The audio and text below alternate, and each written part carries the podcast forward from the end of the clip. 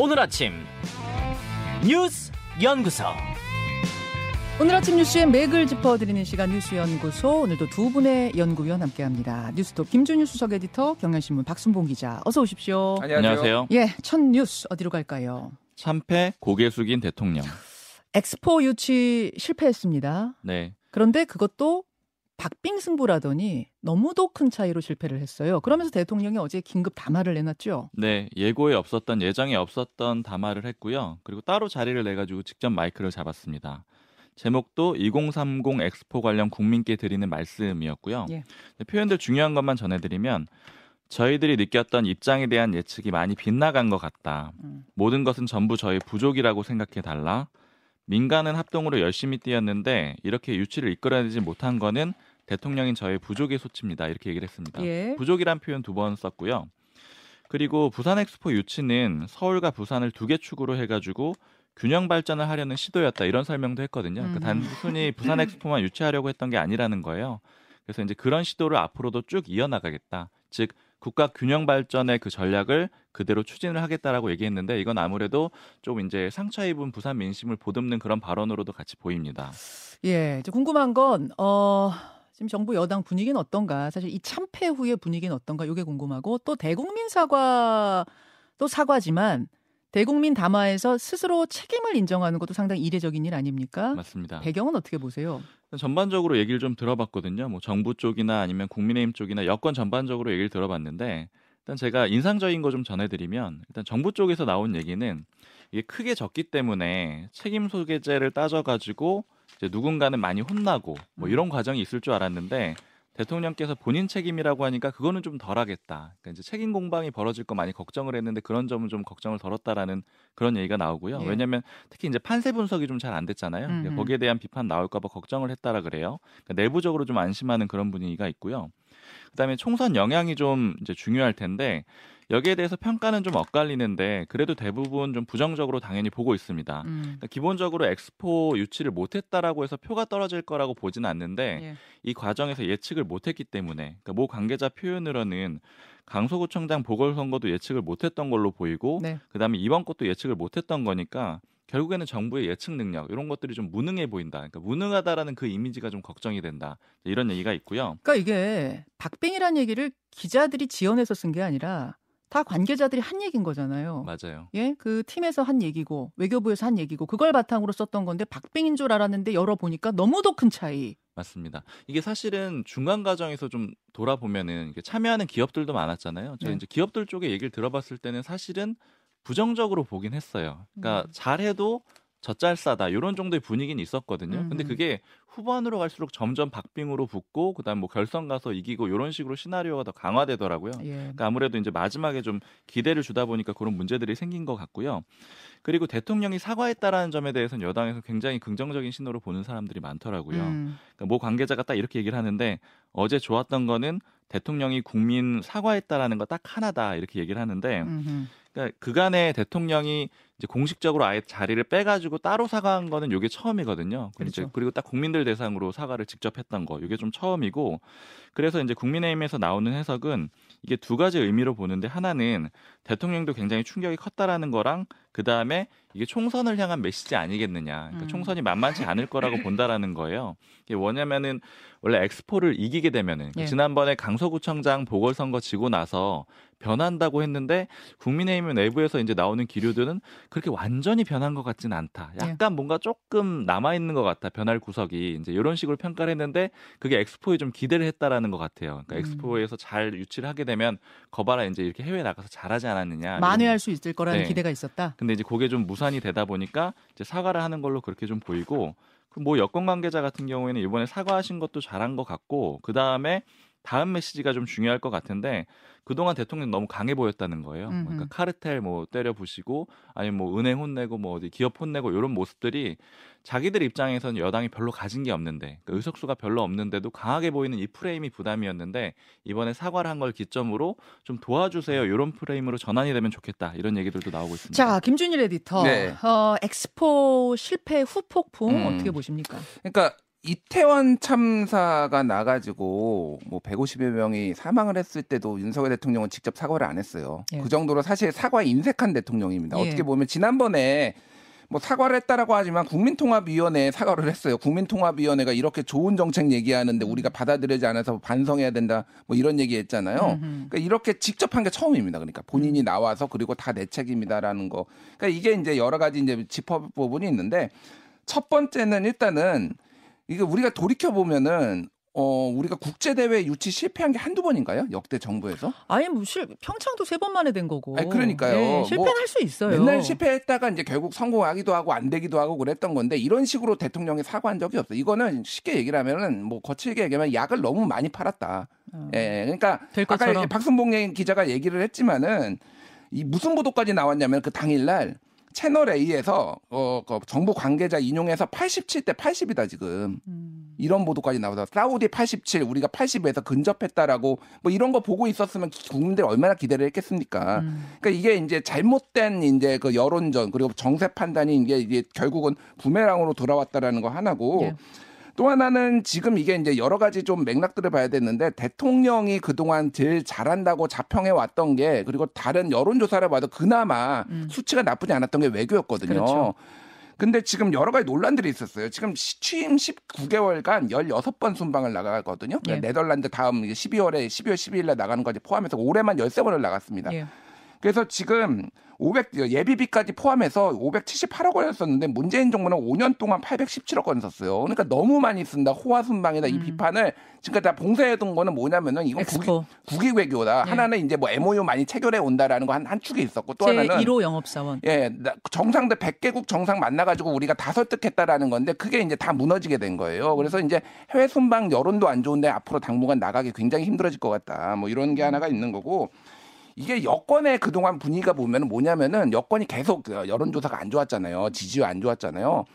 국민의힘에서 나왔던 게 뭐냐면은 부산의 뭐, 뭐 이제 실세 의원 등등에서 무슨 얘기를 했냐면은 엑스포만 유치하면 한 방에 다 뒤집어진다. 이런 얘기를 해왔어요. 실제 국내힘에서. 음.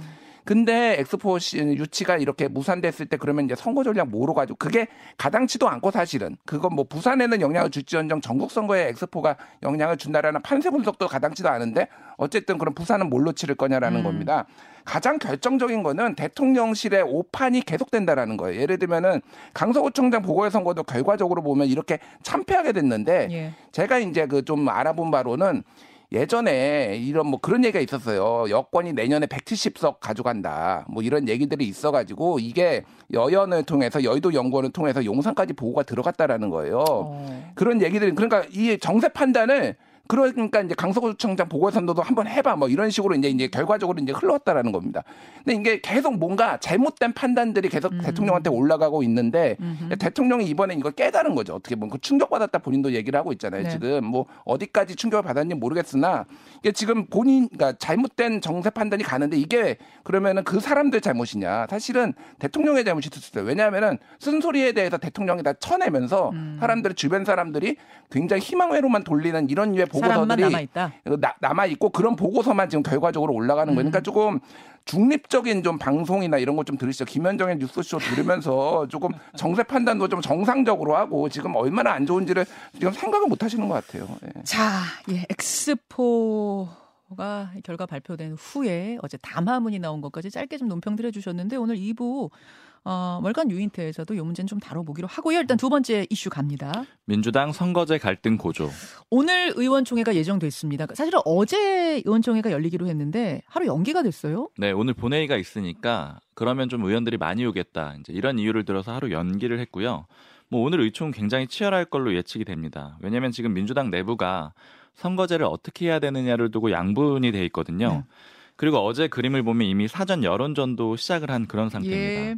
민주당 의원 168명이거든요, 지금. 근데 이 중에 75명이 위성정당 금지법 만드는데 함께 참여를 했습니다. 위성정당 금지법을 만든다는 의미는 준연동형제를 유지한다는 의미인 거죠. 맞습니다. 유지해야 된다는 주장. 연동형 찬성파가 이미 공식적으로 75명이라고 보면 되는 거고요. 뭐 여러 가지 근거들은 이미 많이 들으셨으니까 뭐 거대 양당 체제 안 된다 뭐 이런 거고 특히 이제 이재명 대표의 대선 공약이었다 이런 점도 들고 있습니다. 예. 근데 이제 반대 움직임도 나오기 시작했는데 대표적으로 이재명 대표가 그제 유튜브 라이브 하면서 음. 멋있게 지면 무슨 소용이냐 현실의 어목함은 무시할 수 없다. 선거도 일종의 승부인데 멋있게 지면 그게 무슨 소용이냐 이런 얘기를 했어요. 맞습니다. 이게 일종의 현실론이고 즉 이 얘기는 연동형으로 안 갈 수도 있다 이렇게 얘기를 한 거거든요. 음.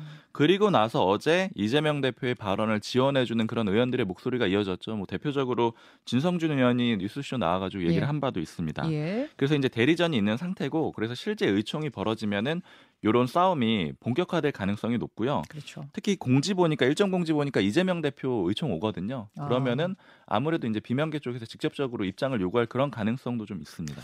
아니 김준일 에디터 네. 지금 분위기가 실제로 어떤 거예요? 민주당의 분위기. 그러니까 매우 복잡합니다. 이게 사실은 되게 복잡한 양상이 뭐냐면은 그러니까 예를 들면은 우리가 그동안 봐왔던 뭐 친명, 비명 뭐 이런 개파 이런 걸로 구분하기도 어려워요. 음. 대표적인 게 이런 겁니다. 그러니까 정말로 그러면은 지금 연동형 비례대표제를 계속 가야 된다라는 사람들이 다 비명이냐? 그럼 뭐 이탄희가 비명이냐? 여기에 누가 있냐면은 민영배 의원이 있어요. 민영배 의원도 있고 이탄희 의원도 철험해고. 예, 예. 그러니까 예를 들면은 자 그 김용민 의원 철험해인 같은 김용 어, 철험해인 김용민 의원은 이거 병립형으로 회계해야 된다라고 주장하고 있고요. 예. 그 민영배 의원은 같은 철험인데 이거는. 연동형 유지해야 된다라고 하니까 이게 생각보다 그렇게 딱 딱 떨어지지 않아요. 그러니까 각자의 이해관계나 소신이나 음. 정치적 소신 이런 걸로 지금 이제 되고 있습니다. 그래서 음.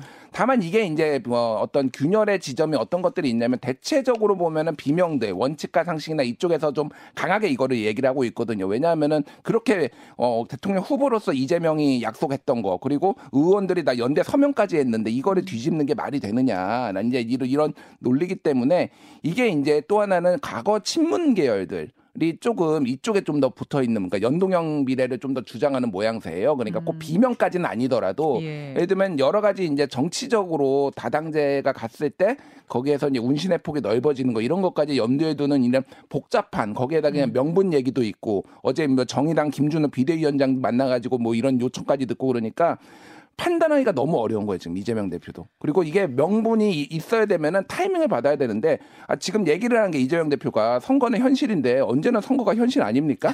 그래서 지난번에 180석까지 가져갔잖아요. 그러면 뭐 몇 석을 가져가야지 이제 만족을 할 것이냐 뭐 이런 얘기까지 나오는 거예요. 그래서 이게 지금 생각보다 바로바로 결단 내리기 힘들 것 같아요. 제가 보기엔 지금. 명분이냐 실리냐를 놓고 의- 오늘 의원총회 상당히 뜨거울 것이다. 그리고 딱 잘라서 친명 비명 이렇게 나눌 수도 없는 상황이기 때문에 지금 더 복잡하다. 음. 거기다가 이낙연 전 대표가 움직이기 시작하지 않았습니까? 그러면서 연동형에 힘을 실어줬단 말이에요. 그 얘기는 뭐냐면 이 선거제를 놓고 당이 신당 이런 쪽으로 갈라질 수 있는 씨앗이 될 수도 있어서 그게 더 음. 복잡한 상황인데요. 이것도 역시 2부에서 인터뷰로 좀 풀어보죠. 자, 세 번째 이슈 갑니다. 문정부 청와대 선거 개입. 이른바 울산시장 선거 개입 사건 5년 만에 1심 판결이 났습니다. 네. 예, 뭐 간단히 얘기하면 청와대가 문재인 정부 청와대가 2018년에 울산시장 선거에 조직적으로 개입을 했다라는 거고요. 유죄가 나온 혐의가 크게 두 갈래입니다. 당시 선거 때 현직 울산시장이 김기현 시장이거든요. 지금 김기현 대표죠. 국민의힘의 대표입니다. 예. 그 도전자가 송철호 전 울산시장인 건데 송철호 전 시장이 당시에 황운하 울산경찰청장을 만나서 수사를 청탁했고 황운하 청장이 요거를 수사를 했다. 음흠. 요게 한 가지 유죄가 나온 거고요. 그 두 번째 갈래는 이 송철호 전 시장이 이걸 청와대에도 부탁을 했다라는 거예요. 그래서 청와대에서 다시 울산경찰청에 정보를 내려주고 이걸 수사하게 했다. 요게 또 두 번째 혐의가 되는 예, 겁니다. 예. 지금 근데 피고인이나 검찰 모두 이제 항소하겠다라는 입장이고요.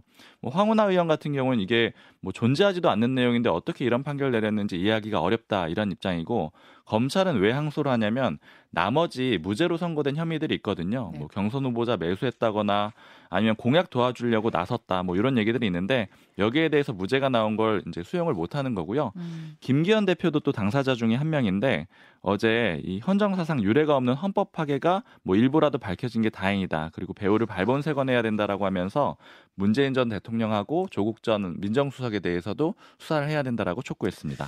자, 그리고 오늘 국민의힘은 혁신 위에서 이 지도부와 어, 친윤 핵심들, 이른바 윤핵관 의원들의 험지 출마 혹은 불출마론을 의결하느냐 마느냐 바로 최후 통첩 데드라인 그날입니다.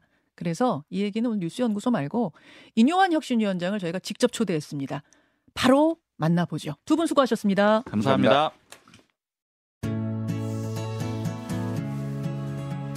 김현정의 뉴스쇼는 시청자 여러분의 참여를 기다립니다.